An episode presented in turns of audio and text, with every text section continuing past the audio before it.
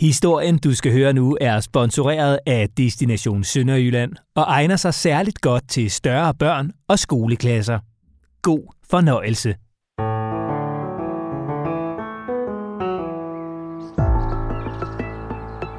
Oppe på den store balkon, som jeg står og kigger op på lige nu, blev der i 1918, for lidt over 100 år siden, holdt en tale, der skulle gå over i historien. Det var en tale, der fik uvurderlig betydning for det Danmark, du kender i dag. Og her på pladsen foran balkongen var der sort af mennesker. Både mænd, kvinder og børn var mødt op for at høre, hvad der blev sagt. Og de var både spændte og håbefulde. For talen kunne blive begyndelsen på et helt nyt liv. Et nyt liv, hvor der endelig ville blive gjort op med årtiers adskillelse, hvor Sønderjylland ikke havde været dansk, men tysk.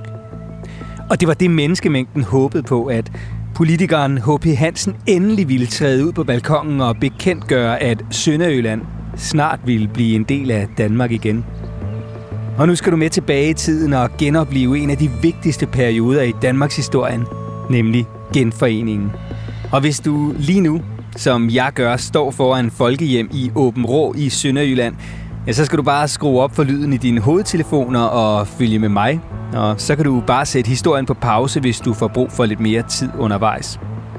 Og lytter du et andet sted, ja, så lover jeg at tage dig med på en fantastisk tur gennem Danmarks historien, sammen med vores guide, som du skal møde nu.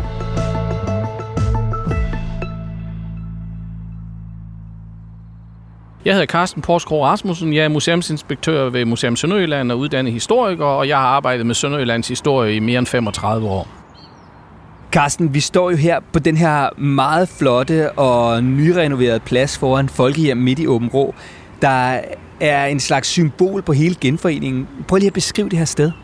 Ja, altså bag os, der har vi selve bygningen Folkehjem, som var en forsamling, eller er, og en forsamlingsbygning, som det danske bevægelse i Sønderjylland købte øh, i år 1900. Den bygning, der står her, den er fra lige før 1. verdenskrig, sådan en stor, markant forsamlingsbygning.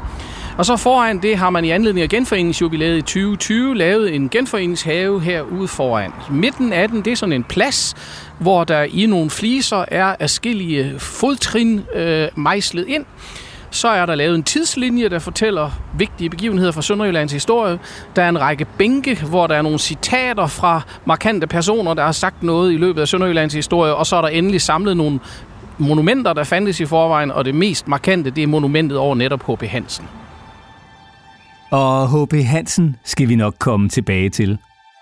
For selvom han måske ikke er en, som alle danskere er på fornavn med, så er, eller var, Hans Peter Hansen på mange måder fader til det Danmark, du kender i dag.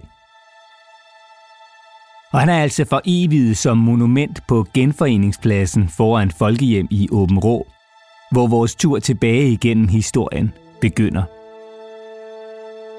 Og vi skal nok også komme tilbage til både citaterne på bænkene og de for evige fodtrin, Ligesom vi lidt senere skal ud på en lille køretur for at se et markant mindesmærke og besøge det tyske mindretals hovedkvarter for til fulde at forstå, hvad der egentlig skete, da Sønderjylland igen blev en del af Danmark.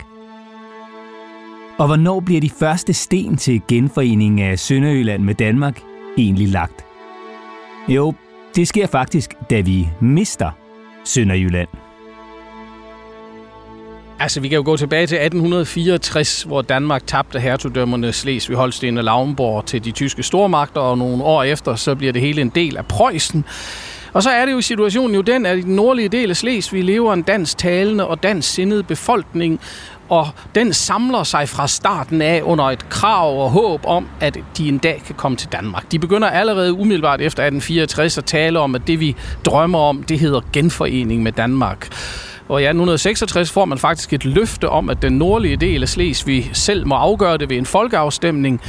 Den bliver ikke til noget, men de danske sønderjyder bliver ved med at holde fast i kravet, og de bliver ved med at sige, det vi vil, det er genforening efter en folkeafstemning.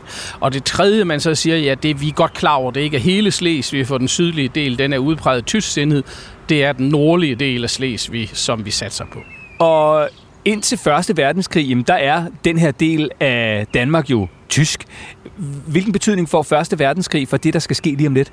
Jamen altså i første omgang får den jo den betydning, at netop fordi det er tysk, så skal en hel masse unge mænd i krig, og de kom i krig. Men så sker der jo det, at Tyskland tabte Første Verdenskrig, og efter Første Verdenskrig rejste de allierede en række krav om, at landet skal være selvstændige og grænser skal ændres. Og de danske sønderjyders politiske leder, H.B. Hansen, som vi har nævnt, han var medlem af Rigsdagen, altså det samlede parlament for hele Tyskland, og han holder en tale i det, øh, den tyske rigsdag allerede i oktober 1918, hvor han siger, at nu må det også gælde Sønderjylland. Nu må sønderjyderne have ret til den folkeafstemning, de blev lovet for så længe siden. Det var egentlig freden mellem Preussen og Østrig i 1866. Der står der, at de nordlige dele af Slesvig ved en folkeafstemning skal afgøre, om de hellere vil høre til Danmark. Men den bliver ophævet i 1878 uden nogensinde at blive til noget. Men H.B. Hansen rejser sig altså her 40 år senere og siger, nu må tiden være der. Nu må det være rimeligt, at vi får vores folkeafstemning. Og nu har vi jo allerede hørt hans navn nævnt adskillige gange. Hans Peter Hansen, eller bare H.P. Hansen – men hvem var han egentlig? Ja, han er jo altså en dansindet sønderjysk politiker. Han var søn fra en stor gård, og han overvejede som ung, hvad han skulle, og træffer så af alle steder på dybbel en beslutning om, at hans livsgærning, det er at blive i landsdelen og kæmpe danskhedens sag. Og så uddanner han sig, han er sagt, til politikere, blandt andet ved nogle højskoleophold, og så går han i gang med et kæmpestort politisk og organisatorisk arbejde, hvor han bliver den drivende kraft i mange dele af de danske sønderjyders politiske og kulturelle liv. Og i 1906 bliver han så deres mand i den tyske rigsdag, og dermed deres fremmeste politiske repræsentant den her del af, af Danmark har jo faktisk været både preussisk og, og senere tysk i en ret lang årrække efterhånden på det her tidspunkt. Øh, hvordan er følelsesapparatet indrettet hos dem, der bor her? Altså, hvor føler de ligesom, de hører til? For reelt set, så er de jo tyske. Der er så også nogen, der føler sig tyske, men der er et flertal her i den nordlige del, der føler sig danske, og holder fast ved, at de føler sig danske. Og man kan allerbedst se det ved alle valgene. Den del, der senere kommer til Danmark, der er vi hver evig eneste frie valg i den tid, hvor det er tysk. Et klart flertal, der stemmer på de danske kandidater, der ærligt siger, at vores håb, det er, at det her engang kan blive Danmark. Og det håb begynder for alvor at spire på Folkehjem i Åben Rå i efteråret 1918. 54 år efter at Danmark mistede Sønderjylland til Preussen og senere Tyskland. Den 11. november 1918, der slutter 1. verdenskrig jo med Tysklands nederlag. Tyskland beder om våbenstilstand. Ganske kort efter siger den tyske udenrigsminister til H.B. Hansen, at det der med en folkeafstemning i Sønderjylland, det kan vi måske godt snakke om. Og så skynder H.B. Hansen sig at sammenkalde hele ledelsen af hans politiske parti det hed Tilsynsrådet, men det svarer til en hovedbestyrelse. De er nogle 50 mænd, som så stimler sammen her på Folkehjem den 16. og 17. november. Og det H.B. Hansen vil have dem til, det er jo, at de skal fremlægge de danske sønderjyders krav til den fredslutning, der nu skal indgås mellem Tyskland og de allierede, og hvor man gerne skal have med ind, at der skal være en øh, folkeafstemning i øh, Sønderjylland. Og H.B. Hansen forelægger nogle øh, tanker, og med nogle ganske små justeringer bliver det så til det, der er kaldt Områ-resolutionen, og den har fem punkter, og dens første berømte punkt siger noget i retning af, at vi ønsker, at Nordslesvig som samlet hele skal stemme om at komme til Danmark eller ej. Og selvom det måske lyder som en smertefri og køreklar plan for en kommende folkeafstemning om Sønderjylland, så er der alligevel et ømt punkt i planen – nemlig Flensborg. For da H.P. Hansen sidder til møde inde bag murene på folkehjem med tusindvis af mennesker stemlende sammen udenfor, skal han trække en ret vigtig streg på landkortet. For hører Flensborg egentlig med eller ikke med til det område, som skal stemme om i fremtiden at blive en del af Danmark? Og han trækker en streg nord om Flensborg, fordi han ved, der er tysk flertal i Flensborg. Det får han flertal for.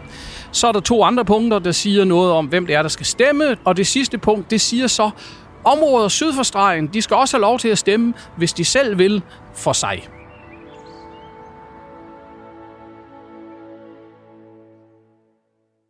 Så af frygt for, at afstemningen om Sønderjylland vil falde ud til tysk side, beslutter H.B. Hansen og de øvrige mænd altså til mødet på Folkehjem, at Flensborg ikke skal deltage i afstemningen – Simpelthen fordi der er flere tysksindede end dansksindede i byen.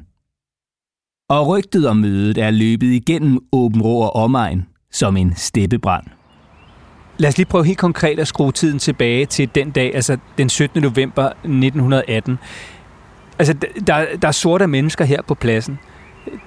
Der er blevet holdt møder øh, over to dage inde på Folkehjem, og nu er der taget en beslutning, og H.B. Hansen han skal nu bekendtgøre den for alle de mennesker, som står her og, og venter, og håber på, at der er blevet taget en beslutning om en folkeafstemning. Dørene går op, op på balkongen, og, og H.B. Hansen træder ud.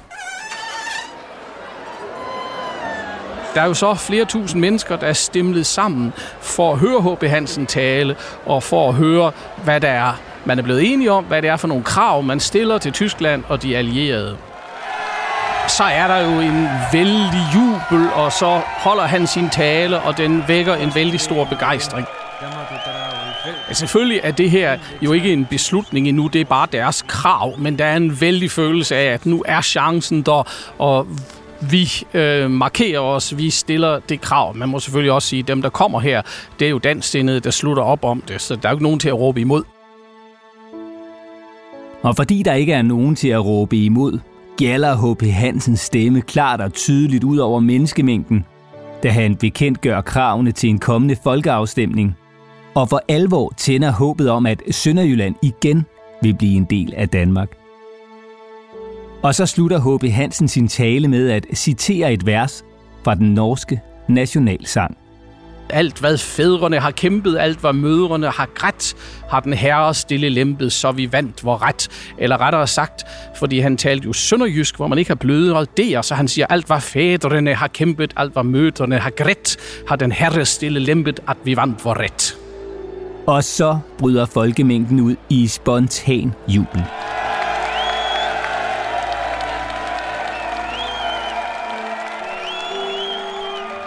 Og netop de afsluttende ord, verset fra den norske nationalsang, er et af citaterne, der er foreviget på en af bænkene i genforeningsparken foran Folkehjem.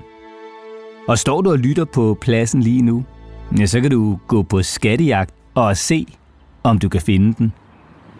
Og både folket og talen her er jo faktisk foreviget på pladsen foran Folkehjem, hvis vi bare kigger ned og ikke kigger på vores fødder, men, men faktisk kigger på nogle andre fødder.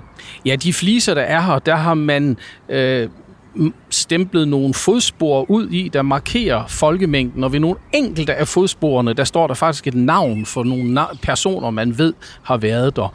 Og på en af de bænke, der er herhenne med citater, ja, der er så også citat fra H.B. Hansens tale. Og det, der er ret fint ved de her øh, fodspor, det er, at øh, der er faktisk både herresko. Her er der for eksempel en Jørgen Gertsen, men der er også damesko. Her er der for eksempel en Katrine Heisel. Og så er der også meget mindre fødder. Det er nemlig børnesko. Ja, så det var mest mænd, der var her, men der var også kvinder, der var også børn. Og selvom det var en festdag, da Hans Peter Hansen trådte ud på balkongen på Folkehjem for at bekendtgøre kravene til en kommende afstemning om Sønderjylland, ja, så var der jo stadig det der ømme punkt, Flensborg. Dagen øh, slutter blandt andet med, at to mænd kører sammen op nordpå, og så siger den ene til den anden, det her det var den største dag i Hans Peters liv. Så siger den anden til ham, ej, det må blive større dage, når vi får selve afstemningen og genforeningen. Hej, siger den først, for vi er kommet op og skændes længe inden. Og det var profetiske ord, fordi ganske kort efter sker der det, at dem, der synes, man også skulle have Flensborg med, de begynder at mobilisere. Og de mobiliserer faktisk både i Sønderjylland og i Danmark. Og i Danmark er der jo nogen, der synes, man skulle have været endnu længere ned, helt til Ejderen. Og det bliver en meget bitter strid der i øh, foråret og sommeren 1919, og faktisk, øh, hvor H.B. Hansen havde fuld opbakning den 17. november, så øh, når vi kommer hen øh, senere på 1919, så kan han kun med hiv og sving holde flertallet i det danske parti i Sønderjylland. Men han holder flertallet, og den danske regering ender med at sige, det var det H.B. Hansen og erklæringen her fra 17. november mente, som er det, vi forlanger, og det er det, der ender med at komme ind i Versailles-freden. Hvis det var gået anderledes, havde Flensborg så i dag kunne være dansk? Jo, altså det kunne den sådan set godt på den måde, at hvis man havde lagt Flensborg til Nordslesvig, så ville det stadig være et samlet dansk flertal, men det danske flertal ville blive meget mindre, for Flensborg i sig selv havde et stort tysk flertal. Og H.B. Hansen havde sådan set tre argumenter for, hvorfor man ikke skulle tage Flensborg med. Det første argument, det var, at vi risikerer at tabe det hele, for vi risikerer, at der så samlet et tysk flertal. Det andet argument, det er, at hvis vi gør det, så får vi en grænse, der ikke holder, for så får vi et kæmpestort tysk mindretal, der altid vil være utilfreds. Og det tredje, man kan så overveje, hvorfor han siger det sidst, men det er, det er heller ikke rimeligt, og det stemmer ikke med det, vi hele tiden har stået for, hvor vi siger, at det er det danske Sønderjylland, der skal stemme hjem, og det hører Flensborg bare ikke til længere.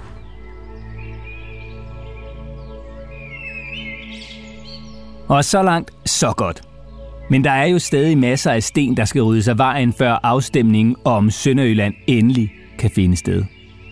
Blandt andet skulle den aftale, som H.B. Hansen og de øvrige mænd nåede frem til på Folkehjem i Åben Rå, også kaldet Åben Rå-erklæringen, gøres til en del af en langt større aftale, nemlig Versailles-aftalen, eller Versailles-traktaten, der var en fredsaftale mellem de sejrende lande, de allierede, i Første Verdenskrig på den ene side, og de tabende tyskere på den anden. Man kan tale om to forskellige spor. Så det ene er et storpolitisk spor, fordi hvis det skal blive til noget, så skal man have de allierede med på, at det også skal være folkeafstemning i Sønderjylland. Det skal egentlig være sejfreden. Og de allierede forklarer den danske regering, at det vil de sådan set godt, men så skal den danske regering selv bede om det. Og den danske regering gør så det, at den tager områ-erklæringen her fra Folkehjem og siger, det er også det, vi mener.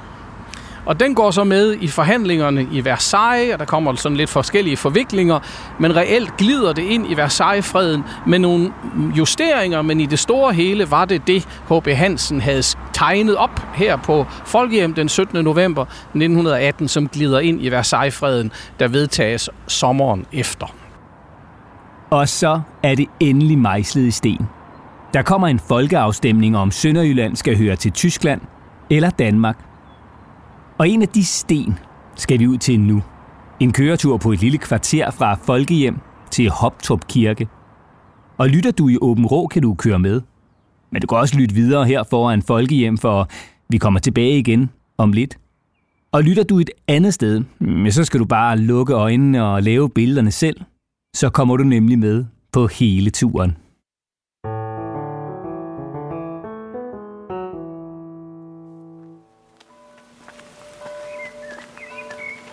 Og nu er vi så taget på en lille tur fra Folkehjem i Åben Rå til Hoptrup Kirke, hvor der står et stort, tungt og meget synligt bevis på folkeafstemningen om Sønderjylland den 10. februar 1920. Carsten, hvad er det, vi står foran? Ja, det er en genforeningssten, altså en stor natursten, som man har rejst, og så har man hugget en indskrift, der taler om, og her står der, retten sejrede trods tunge kår, et vidne om danskes tak her står, genforeningen 1920. Og udover det ganske land står der øh, efterhånden snart 600 af dem. Øh, de allerfleste af dem er rejst fra 1920 frem til 45, men der er kommet lidt øh, til her på det seneste. Rigtig mange af dem er som den her en natursten. Man har fundet et sted i sovnet, og så har man ved fælles kræfter flyttet den frem på et øh, markant sted, og så har man fået en stenhugger til at lave en indskrift. Nogle gange har man fundet en digter, der har lavet et digt, eller man har taget noget fra øh, sangbogen, eller man har komponeret en tekst på anden måde. Og den her, den står jo så lige over for Hoptrup Kirke, så hvis man parkerer på parkeringspladsen foran kirken, og så lige krydser vejen, så står den her jo ret store sten. Den er vel sådan to meters penge i øh, højden, og så er den måske sådan en meters penge i dybden, og så vejer den uden tvivl øh, mange, mange ton. Hvad er historien om de her genforeningsstener, og hvorfor står de ikke bare i Sønderjylland, men over hele Danmark? Jamen altså, historien er, at man jo synes, genforeningen var en meget stor begivenhed, og nogle steder begynder man faktisk at rejse dem med det samme. Og ellers kan vi se de kommende jubilæumsår i 1930, i 1935 osv., der bliver der rejst sten efter sten efter sten og faktisk netop både i Sønderjylland og resten af landet. Og øh, det eneste anden begivenhed, der er markeret på en måde, der ligner, det er befrielsen øh, i 1945. Og det viser jo simpelthen, hvor meget det her optog folk. Og hvis nu du vil finde ud af, om der er en genforeningssten i nærheden af dig, så kan du finde et link til en liste over alle genforeningssten i hele Danmark nede i beskrivelsen af podcasten. Carsten, den her genforeningssten, og ja, de genforeningssten, der jo står rejst rundt omkring i Danmark, de er jo på mange måder også et symbol på selve folkeafstemningen. Hvordan foregik den egentlig? Altså, den foregik øh, her i Sønderjylland ved 404 forskellige øh, afstemningsdistrikter, og øh, den foregik på den måde, at dem, der nu var stemmeberettigede, de kunne møde frem, og så blev de krydset af på valglisten. Så fik de stukket en konvolut i hånden, og det var konvolutten, der var det øh, afgørende, fordi så lå der inde i øh, stemmeboksen bunker af sædler, hvor der stod Danmark eller Tyskland på, så valgte man en sædel, puttede den i konvolutten og gik ud og puttede den i stemmeboksen. Og det var der her i Sønderjylland lige godt 100.000 mennesker, der gjorde. Og hvordan faldt den afstemning så ud? Ja, altså Sønderjylland blev dansk, men hvordan fordelte stemmerne sig? De fordelte sig samlet sådan, at der var tre fjerdedele, der stemte dansk, og en fjerdedel, der stemte tysk. Men der er en klar forskel på land og by. De ni officielle bysamfund, der var i Sønderjylland, de havde, hvis vi lægger dem sammen, et lille bitte tysk flertal, og der var faktisk flertal i fire af de ni byer, altså tysk flertal i fire af de ni byer. Hvis vi derimod ser på landdistrikterne, hvor tre fjerdedele af befolkningen boede, så var der et dansk flertal på 84 procent. Og der er Hoptrup, hvor vi står faktisk næsten præcis gennemsnitligt, for her i Hoptrup Sogn, der var der 85 procent danske stemmer. Og der er jo faktisk altså, byer rundt omkring, som ligefrem også på deres genforeningssten bryster sig af afstemningsresultatet. En af dem, jeg holder meget af, den er i Lavnsby på Nordals. Der står der, den 10. februar stemte vi os hjem til Danmark med 150 stemmer mod 1. Og hvor kom den ene stemme fra? Ja, det var så faktisk en, der ikke boede der, for en regel, der var kommet ind til allersidst i redaktionen af Versailles-traktaten, det var, at alle, der var født i landsdelen, måtte stemme, også selvom de ikke boede her. Det betyder faktisk, at en fjerdedel af dem, der stemte, de boede her ikke. Og det her, det er en, jeg tror, det var en lærersøn, øh, der kom rejsende sydfra. Lykkeligvis må vi sige, at de her mange såkaldt tilrejsende ikke havde nogen afgørende effekt på, hvordan det hele faldt ud. Og selvom der er tale om en afstemning om noget så grundlæggende som hvilket land indbyggerne i Sønderjylland skal høre til, ja, så foregår hele processen i god ro og orden. Det foregår reelt vældig fredeligt. Altså også selve for afstemningen foregår vældig fredeligt. Der er masser af tyske politiske protester, der siger, at det her er urimeligt, og vi er ikke tilhængere af det, og vi vil kræve grænsen ændret en anden gang. Men det er ikke noget, der foregår med vold eller lignende. Det foregår med øh, fredelige demokratiske midler, at man markerer sig og kommer med nogle resolutioner. Og så siger man så i øvrigt her i øh, sommeren 1920, at når det nu er sådan, så går vi da i det mindste ud fra, at Danmark vil behandles ordentligt. Og så er det jo vedtaget, Sønderjylland skal genforenes med Danmark. Og Carsten, hvordan foregår det sådan i praksis? Ja, det var noget, der skete skridtvis. Og markant nok, så startede man med, hvad man kunne kalde den hårde suverænitet for den 5. maj 1920. Tænk på datoen, 5. maj. Der rykker dansk militær til Sønderjylland, og der overtager Danmark den militære kontrol med Sønderjylland. 10 dage senere, den 15. maj, der flytter grænsen ned til der, hvor den er nu, og der kommer grænsekontrollen ved Kruså. Og så over de næste uger, så overrykker danske penge ind, og danske embedsmænd overtager efterhånden forvaltning efter forvaltning efter forvaltning. Men man mangler den sidste formelle godkendelse, og man sidder simpelthen i København og venter på et telegram fra Paris, der siger, nu har Danmark fået Sønderjylland. Man har hele lovgivningen klar, men man venter på et telegram fra Paris. Så får man den 15. i 6. et telegram, der siger, jamen vi beslutter, at grænsen den går der, hvor vi nu har aftalt stort set ved den linje, H.P. Hansen havde tegnet i november 1918. Og så siger den danske udenrigsminister, skulle vi ikke sige, at det er det telegram, der betyder, at vi har fået Sønderjylland? Og det skriver han så tilbage til Paris, og det tykker de så på i Paris, så siger de, det var egentlig en god idé. Og derfor får Danmark et telegram, der siger, at vi har faktisk allerede fået Sønderjylland den 15. juni. Og så kan man så vedtage loven om, at Sønderjylland er blevet dansk i København, og så kan kongen gå ombord på kongeskibet og sejle fra København mod Kolding for ligesom at lave den store festlige markering. Og den festlige markering foregår over flere dage i hele Danmark. Men selvfølgelig særligt i Sønderjylland. På Dybelbanke og der, hvor det hele begyndte, på Folkehjem. Så nu er alle papirerne underskrevet. Altså, øh, Sønderjylland er formelt igen en del af Danmark, og så skal der jo for alvor festes. Hvordan bliver der det? Altså det helt afgørende, det var, at kongen skulle komme. Det var det store symbol. Det var nogle dage, men det starter med, at han den 10. juli rider over den nu ikke længere eksisterende grænse på en hvid hest. Og derefter tager han på tur rundt i Sønderjylland.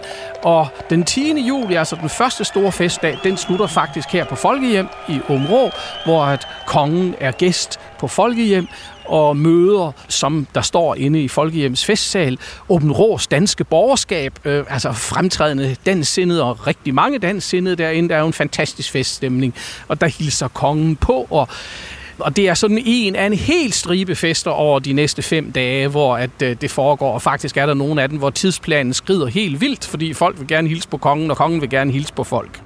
Så det, der begyndte med en krig og sluttede med en krig, endte altså med fred, fordragelighed, fester og fejringer i sommeren 1920, blandt andet på Folkehjem i Åben Rå. Og vores tur tilbage i historien slutter ikke så langt derfra, på Vestergade 20.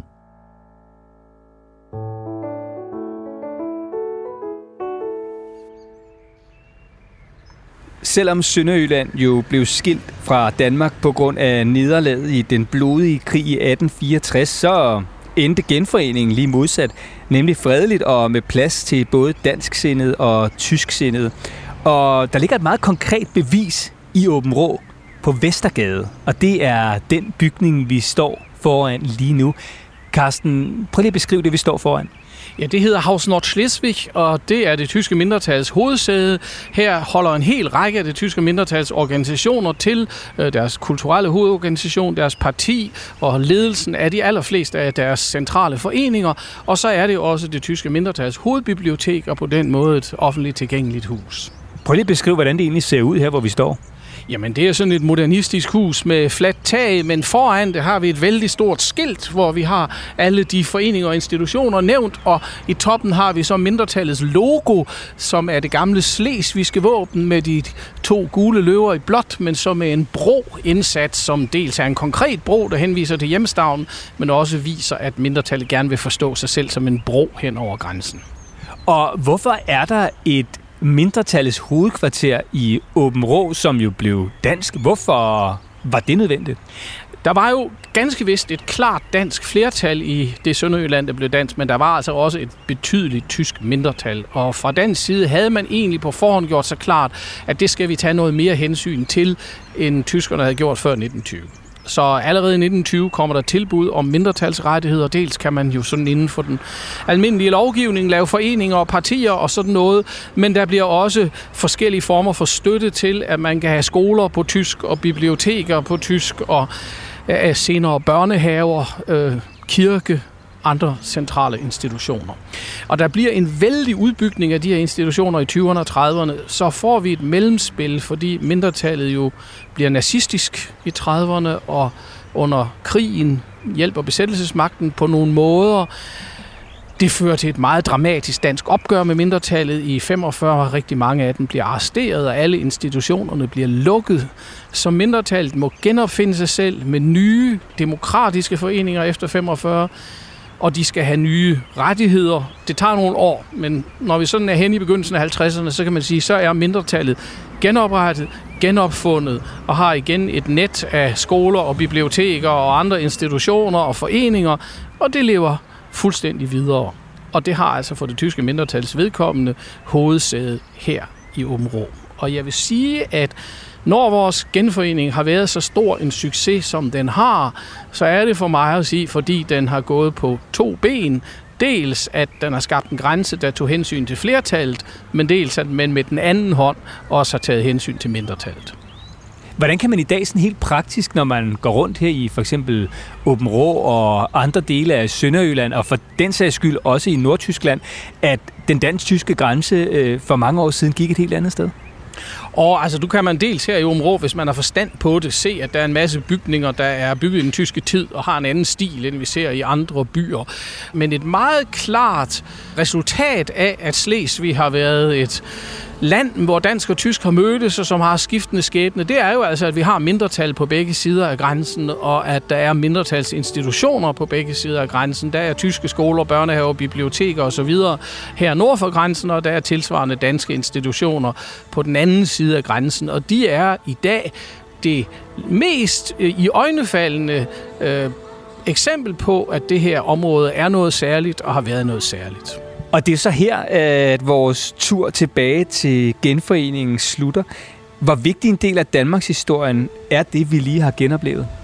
Jeg synes, det er en meget vigtig del. For det første definerer den, at vi har det Danmark, vi har. En tiende del af det Danmark, vi har, var ikke Danmark for 103, 4, 5 år siden.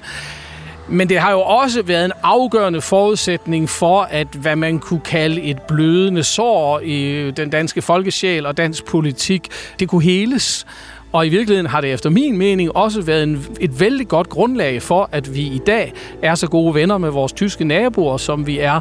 Øh, det er, at det her grænsespørgsmål og det tilknyttede mindretalsspørgsmål blev løst på en god måde. Og lige inden vi slutter fortællingen om genforeningen, så lad os slutte med ham, der på en måde satte det hele i gang. H.P. Hansen. Manden, der stod fader til aftalen, der banede vejen for den endelige afstemning – Hvilken rolle spillede han egentlig i alle fejringerne og festlighederne? Han er noget til sidesat, for først havde man regnet med, at han skulle byde kongen velkommen ved grænsen. Det får han ikke lov til. Så havde man regnet med, at han skulle være hovedtaler ved den store fest på Dybbel den 11. juli. Det får han ikke lov til, fordi dem, der vi har Flensborg med, de lægger voldsom pres på, at det ikke må ske. Han får lov til at holde en mindre tale på Dybbel, han bliver faktisk i første omgang heller ikke inviteret med på kongeskibet til aftenfesten, der han får vist nok en lidt senere invitation, men til sidst siger han, at nu kan det altså være lige meget, nu bliver han hjemme ved sin familie. Så man kan sige, H.B. Hansen, der er arkitekten bag det hele, han blev sat noget i skyggen. Det bliver der egentlig først for alvor rettet op på da han fylder 70 i 32, der bliver han generelt fejret, og så især da nazismen begynder at banke på døren i 33, der bliver han igen et virkelig samlingspunkt i Sønderjylland, og for stort set alle danske kredser. Og det er jo også for den tid, vi fik det monument for ham, der oprindeligt blev stillet op i en anden genforeningshave i Sønderjylland, men som her i forbindelse med den her nu genforeningshave er flyttet hertil og har en markant plads her. Hvor stor en del af æren for det Danmark, som vi kender i dag, har H.P. Hansen egentlig? Han har en betydelig ære. Han har jo en betydelig ære for, at vi har det Danmarkskort, vi har i dag. Han var en helt ledende skikkelse for, at sønderjyderne holdt fast ved deres danskhed og holdt fast ved deres kamp. Også for, at de moderniserede sig som dansk bevægelse. H.P. Hansen stod for, at vi kan ikke bare dvæle ved fortiden. Vi skal også følge med i tidens bevægelser. Og så er han jo altså arkitekten bag, at det blev præcis den grænse, vi har nu. Så H.P. Øh, Hansen har været med til noget så usædvanligt som at tegne Danmarkskortet. Og det på den fredelige måde og ikke med kanoner. Og det er et godt og vigtigt punktum i historien om genforeningen. Den blev gennemført på den fredelige måde, og ikke med kanoner. Jeg håber, du nød turen, og har du lyst til at opleve historien med egne øjne, så kan du besøge Åben Rå og tage turen, som jeg lige har været på. Og hvis nu du har lyst til at udfordre en, du kender i viden om netop genforeningen, ja, så kan du i podcasten Skru op for Sønderjylland finde en quiz om noget af det, du lige har hørt. Ligesom du kan tage med igennem andre dele af Sønderjyllands historie. Podcasten er produceret af Go Little Creative for Destination Sønderjylland med støtte fra Danmarks Erhvervsfremmebestyrelse. Jeg hedder Morten Resen, og det er Thomas Banke Brannicke, der har stået for musik og lyddesign. Tak fordi du lyttede.